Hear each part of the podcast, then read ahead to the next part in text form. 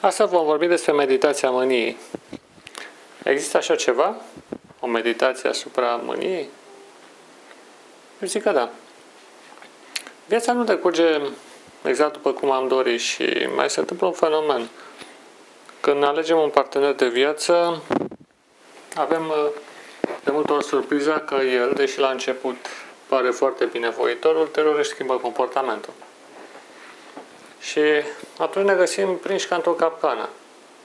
Pe de o parte de a plăcea partenerul de viață și pe de altă parte de a fi consecvenți cu ceea ce noi suntem. Această contradicție nu este ușoară și cumva o trăiesc toți care întemeiază familii. În mod normal trebuie să există o renegociere, dar am constatat cel mai adesea că aceasta nu este posibilă.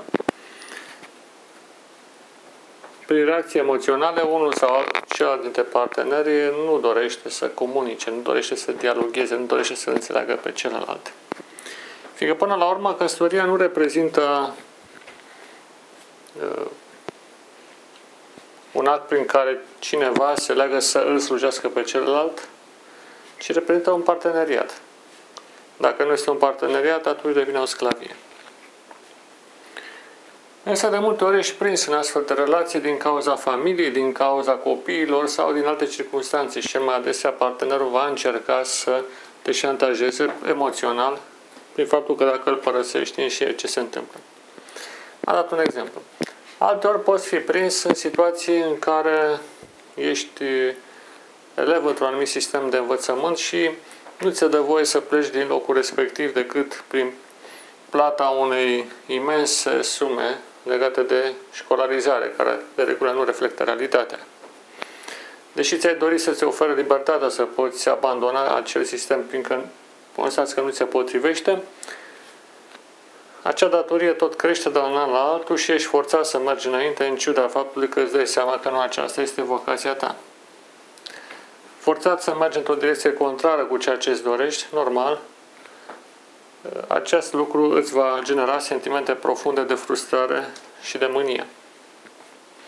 Acel lucru se poate vorbi și despre locul de muncă, unde poate nu este cel mai bun loc în care trebuie să lucrezi, colegii din jur poate nu sunt cei mai buni, nu ești neapărat înțeles, trebuie să faci compromis, trebuie să fii amabil, trebuie să fii, să încerci să faci o echilibristică din aceasta foarte dificilă de a menține relațiile cu ceilalți, dar în același timp ele sunt contrare cu ceea ce tu îți dorești. În ultimul rând, în relația cu copiii, ei evoluează în felul lor, tu ai dori în altă direcție, constați la mod obiectiv că ceea ce doresc ei este greșit, alegerile pe care le fac nu sunt cele mai bune și nu mai le și provoacă uh, durere, suferință. Dar ei nu te ascultă. Și în ultimul rând, tu plătești consecințele, fiindcă dacă ei fac o prostie, tot la tine vin ca să-i susții, inclusiv financiar. Sau chiar prin locuirea împreună cu tine, cu partenerul de viață sau cu copiii care li se nasc. Și atunci sentimentele de mânie sunt normale și ele nu sunt simple. La fel într-un mediu gen biserica, în care te duci cu tot sufletul, mai ales unde sunt comunități foarte apropiate, de exemplu sunt comunitățile neoprotestante, în care aderi cu toată dorința la un crez, ești trup și suflet pentru doctrina respectivei organizații și constați de fapt că mulți trișează, nu sunt consecvenți cu ceea ce spun, ba mai multe atacă și îți provoacă multă suferință. În schimb, nu poți să pleci, fiindcă acolo te-a călăuzit Dumnezeu și într-un fel sau altul ți-e greu să părăsești decât cu sentimentul că vei fi condamnat și totul îți va merge rău. În ultimul rând, locuiești într-un bloc vechi în care instalațiile se strică foarte des și te constați că în mijlocul zilei nu mai apă timp de o zi, două sau trei, că trebuie să stai în niște condiții precare într-un bloc în care poate nu ți-ai fi dorit să stai. Sentimentul de mânie este foarte puternic, n-ai cu tăcui să te revolți și atunci ce să faci? Și multe alte de felul acesta. Meditația mâniei se referă la faptul că, sau nu mai zic când ai o certă cu un partener de viață sau cu cineva apropiat și aceasta izbunește neașteptat și fără ca tu să fii contribuit la ea sau contribuind poate involuntar. Meditația mâniei, pe scurt, se referă la capacitatea de a privi aceste stări de uneori de dreaptă indignare vis-a-vis de nedreptatea vieții sau de faptul că celălalt refuză să te asculte, reprezintă capacitatea de a le privi, dar fără a reacționa. Cineva mi-ar putea spune, bine, dar atunci ce se va întâmpla? Situația nu se va corecta. Realitatea este că de multe lucruri nu pot fi corectate. Serviciul pe care îl ai, dacă îl abandonezi, ar putea să nu mai găsești altul, la fel de bun sau chiar deloc. Familia în care trăiești, dacă o abandonezi, ar putea să nu mai ai un alt loc unde să pleci. Partenerul de viață s-ar putea să ai alte pierderi mult mai mari, dacă în cazul părăsirii, inclusiv partajul, care este foarte dificil, și consecințele care rezultă și multe altele de felul acesta. S-ar putea să fii forțat să rămâi într-o astfel de situație pe un termen nedeterminat. Meditația mâniei se referă la folosirea acestei energii, acestor sentimente foarte puternice care se nasc în ființa umană, pentru a observa dinamica ridicării acestor sentimente, pentru a urmări pas cu pas modul în care se construiește mental această dorință de a schimba cumva lucrurile sau măcar de a-ți face cunoscut punctul de vedere. Ulterior însă, fiindcă e vorba de meditație, ne lăsând ca acestea să se manifeste în realitate. Știu, doctrina freudiană ne spune că așa ceva generează frustrare și nu este bine. Însă învățături mult mai profunde care vin din străvechiul Tibet și din meditațiile antice, inclusiv din Biblie, ne spun că acest exercițiu de a nu lăsa mânia să se reverse, conștientize, dar bineînțeles în interior, nu poți să o oprești, reprezintă un act de supremă stăpânire de sine cu consecințe foarte profunde în dezvoltarea ființei umane. Sunt oportunități de a crește, de a crește interior. Noi suntem în această lume nu numai ca să acționăm, ci și ca să ne stăpânim. Așa cum am mai spus, omul a căzut la testul uh, ascultării de Dumnezeu și a intrat în lumea yin-yang, în lumea binelui și răului. Această lume a binelui și răului presupune, într-o mare măsură, abținerea de la rău și promovarea a ceea ce este bine. Noi am intrat în acest joc, binele și rău nu există la mod absolut, sunt doar în mintea noastră, dar intrând în joc trebuie să jucăm până la capăt. În acest joc mental, noi trebuie să facem ceea ce este bine, indiferent dacă vom fi sau nu apreciați sau dacă vom fi răsplătiți. Pe de altă parte, trebuie să ne abținem de la ceea ce ar provoca violență, ceea ce ar provoca ceva rău, ceea ce ar provoca durere în jurul nostru, fiindcă acest lucru ne-ar pune pe orbită în care ne-am depărtat de scopul pentru care existăm și, în ultimul rând, ne-ar băga într-o spirală a violenței din care nu am mai ieșit decât loviți, răniți și nu mai vorbesc de alții și și noi, fiind într-o situație mai proastă decât aceea în care ar fi trebuit doar să contemplăm și să ne oprim. Contemplarea mâniei. Atunci când sentimentele de mânie, în primul rând, preîntâmpinate. Atât cât se poate, am, am spus de fiecare dată, trebuie să vedem semințele, tendințele înainte de a se manifesta. Dacă vedem că un anumit curs conduce către o izbunire mânioasă, asta, acest lucru se dobândește prin experiență, atunci e bine să schimbăm imediat cursul, să, avem, să ne formăm acel simț fin de a detecta un posibil curs violent. Dar, în cazul în care el se produce, atunci trebuie să fim capabili ca, privind această desfășurare în interiorul și în exteriorul nostru, să fim capabili să nu reacționăm. Noi reacția poate să fie de mai multe feluri. Una ar fi prin muțenie, nu mai reacționăm pur și simplu. O altă ar fi prin sau blocarea reacțiilor, mai bine zis. Dar la, bine, la fel de bine, alta poate fi prin reorientare, prin divert, prin uh, reflectarea impulsului violent în altă direcție, schimbând subiectul cum ar veni. Și în ultimul rând, altă metodă este de a folosi acea ocazie pentru a converti energia violentă în ceva mai bun.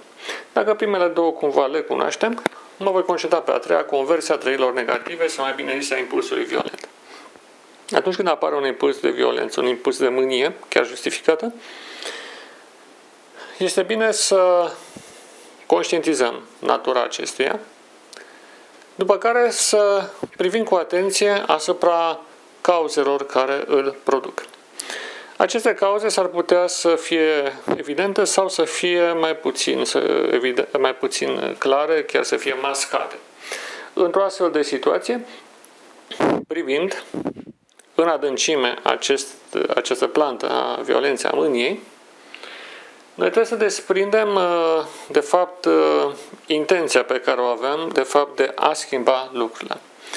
Și, fiindcă lucrurile în exterior s-ar putea să nu poată fi ușor schimbate, cel mai important este să ne schimbăm pe noi înșine. Impulsul de violență este, ne poate ajuta să ne schimbăm perspectiva în care privim lucrurile. Această schimbare de perspectivă poate conduce la următoarea idee. Da, într-adevăr, sunt comportamente de viață care cumva profită de pe urma mea. Cu toate acestea, sunt, uh, elemente, pozit- sunt uh, elemente pozitive care le pot culege și, în ultimul rând, partenerul de viață ar putea să fie el însăși într-o capcană uh, a propriei sale minți. Uh, înțelegând mai bine cauzele pentru care persoana respectivă se comportă în felul acesta, acesta va ajuta să, ca sentimentul de violență să se disipe în compasiune. Suntem într-un loc de muncă în care avem probleme cu colegii, trebuie să facem tot timpul concesii sau ceva de genul acesta, nu este nicio problemă. Cei din jurul nostru până la urmă au problemele lor, poate lucrurile nu sunt personale, poate pur și simplu suntem prinși într-un web de împrejurări în care cumva fiecare are poate o intenție bună sau în orice caz este manipulat de lucruri pe care nu este pe deplin responsabil. Și aceasta poate genera sentimente de compasiune față de celălalt și de îngăduință, așa cum ești față de un copil care nu are încă noțiunile clare ale binelui și răului. Extindem, nu vreau să revin asupra celorlalte, deci poate să fie o conversie în compasiune. O altă conversie poate să fie în înțelegere. Privind violența care se naște în noi sau mânia care se dezvoltă, noi putem să învățăm că această schemă de reacție, schemă foarte dură de reacție, urmează exact traseul patologic. Urmează patologia oricărei infecții. Este ca o boală care face o acumulare în corp, o acumulare energetică, și dacă îi se permite, ea va izbucni în exterior. Este o ocazie de a înțelege mai bine patologia la modul general. Și înțelegerea acestei patologii, segmentând, văzând detaliile fiecărui pas către declanșarea sentimentului de mânie, ne va conduce la o privire, să zicem așa, științifică a problemei, care ne va deschide calea unei stăpâniri de sine bazată pe dorința de a nu da curs unui impuls care la rândul lui se va transmite mai departe, sporind patologia lucrurilor din jur. Este ceea ce a spus Gautama Buddha, de a răspunde răului prin bine, blocând astfel propagarea karmică, cauză-efect, a binelui și rău. Bineînțeles că și în Biblie acest lucru se spune, când se zice despre iubiți-vă vrăjmași și nu răspundeți cu rău pentru rău. E un principiu general a religiei străvechi a lui Enoch. Religia antediluviană, religia închinării la Dumnezeu, fie creștinismul acesta și reprezintă. Și, nu în ultimul rând, conversia mâniei în ceva mai bun poate să însemne o privire mai profundă asupra naturii otrăvii care se află în noi, naturii bine-rău, acelui binom bine-rău, înțelegând că el Se, rodul său este unul al mâniei destructive, atât față de noi și cât față de ceilalți. Privind asupra acestui, acestei manifestări, vom putea intui acele semințe care se află în inima noastră și privind acele intenții, până la până în profunzimea lor extremă, vom avea ocazia să le eradicăm. Fiindcă atunci când privești și vezi elementele mânioase care sunt în tine, fiindcă dacă ai fi o ființă angelică, n-ai avea o astfel de reacție, atunci îți dai seama că trebuie făcut o lucrare mai profundă de reformă și aceasta te va împinge către meditație. Adică către arta de a nu reacționa necontrolat în fața provocărilor care vin asupra ta, fiindcă aceasta înseamnă meditația, bazată pe conștientizarea foarte clară a ceea ce se întâmplă, inclusiv a reacțiilor care se construiesc în inima ta. Și în ultimul rând, compasiunea, stăpânirea de sine te va duce la acte de iubire față de un partener care nu te înțelege, dar prin iubire se poate totuși câștiga. În general, oamenii răspund la iubire și la compasiune. Acela lucru se poate vorbi și despre colegii de serviciu și despre alte medii și chiar dacă ești prins într-o uh, relație din aceasta în care trebuie să rămâi într-un sistem datorită unei datorii financiare uriașe, poți vedea laturile bune ale lucrurilor, poți vedea colegii care poate sunt uh, au și laturile bune, poți să înveți spiritul de echipă, poți să înveți să deprinzi robustețea de a face față unor împrejurări dificile, ceea ce nu este puțin lucru, și chiar avantajele acelui sistem dacă mergi pe el până la capăt. În toate lucrurile există avantaje și dezavantaje. Până la urmă, reacția de mânie are la bază o anumită îngustare a câmpului de vizionare, a câmpului cunoașterii, și baza o reprezintă exercițiul meditației. Aceasta presupune să, ca înainte să apară astfel de fenomene, să vă rezervați un anumit spațiu, să zicem un sfert de oră, în care să vă conștientizați toate posibile mânii de care vă aduceți aminte. Conștientizându-le până la modul în care ele să înceapă să reacționeze, privindu-le cu atenție de unde, de unde provin și observând detaliile și, în ultimul rând, aplicând conversia de care am spus, veți obține un control de sine extraordinar care reprezintă o nestemată de mare preț în coroana unui caracter sfânt. Fiindcă, până la urmă, suntem aici pe pământ ca să câștigăm niște coroane, adică niște deprinderi formidabile, care ne vor califica pentru intrarea în lumea veșnică. Omul a ales calea grea de învățare, calea binelui și răului, așadar promovarea binelui indiferent de consecințele care rezultă, care s-ar putea să nu fie cele de uh, recompensă, reprezintă o anumită parte a problemei și respingerea orice, oricărei forme de rău, de rău, de violență, de tot ce conduce la violență, mânia este un lucru rău, Sunt, este de asemenea partea a doua a acestei învățări. Uh, Prin urmare, vă recomand ca înainte de a izbucni, având lecțiile făcute în meditația, să zicem așa, de pregătire, să aplicați meditația dinamică, ca în mijlocul împrejurărilor respective să aduceți din nou pacea, armonia și bucuria. Până la urmă, oamenii care ne provoacă, ei înșiși sunt sub influențe care sunt dincolo de controlul lor, și suntem prinși în acest joc yin-yang, joc al binelui și răului, joc al unor noțiuni abstracte, dar care ne chinuie enorm de mult și trebuie să trecem mai departe prin ele. Și încă un amănunt, chiar și în împrejurări extreme, când avem, să zicem, o scădere a puterii fizice, după o insomnie, după niște împrejurări negative sau în situații de boală, e bine să practicăm aceste exerciții, fiindcă ele ne vor ajuta să dobândim stăpânire de sine, inclusiv asupra naturii noastre fizice. Corpul și mintea noastră sunt construite pentru așa ceva și merită să exercităm aceste facultăți. Vă doresc multă binecuvântare și multă stăpânire de sine, dobândită treptat arta meditației. La revedere!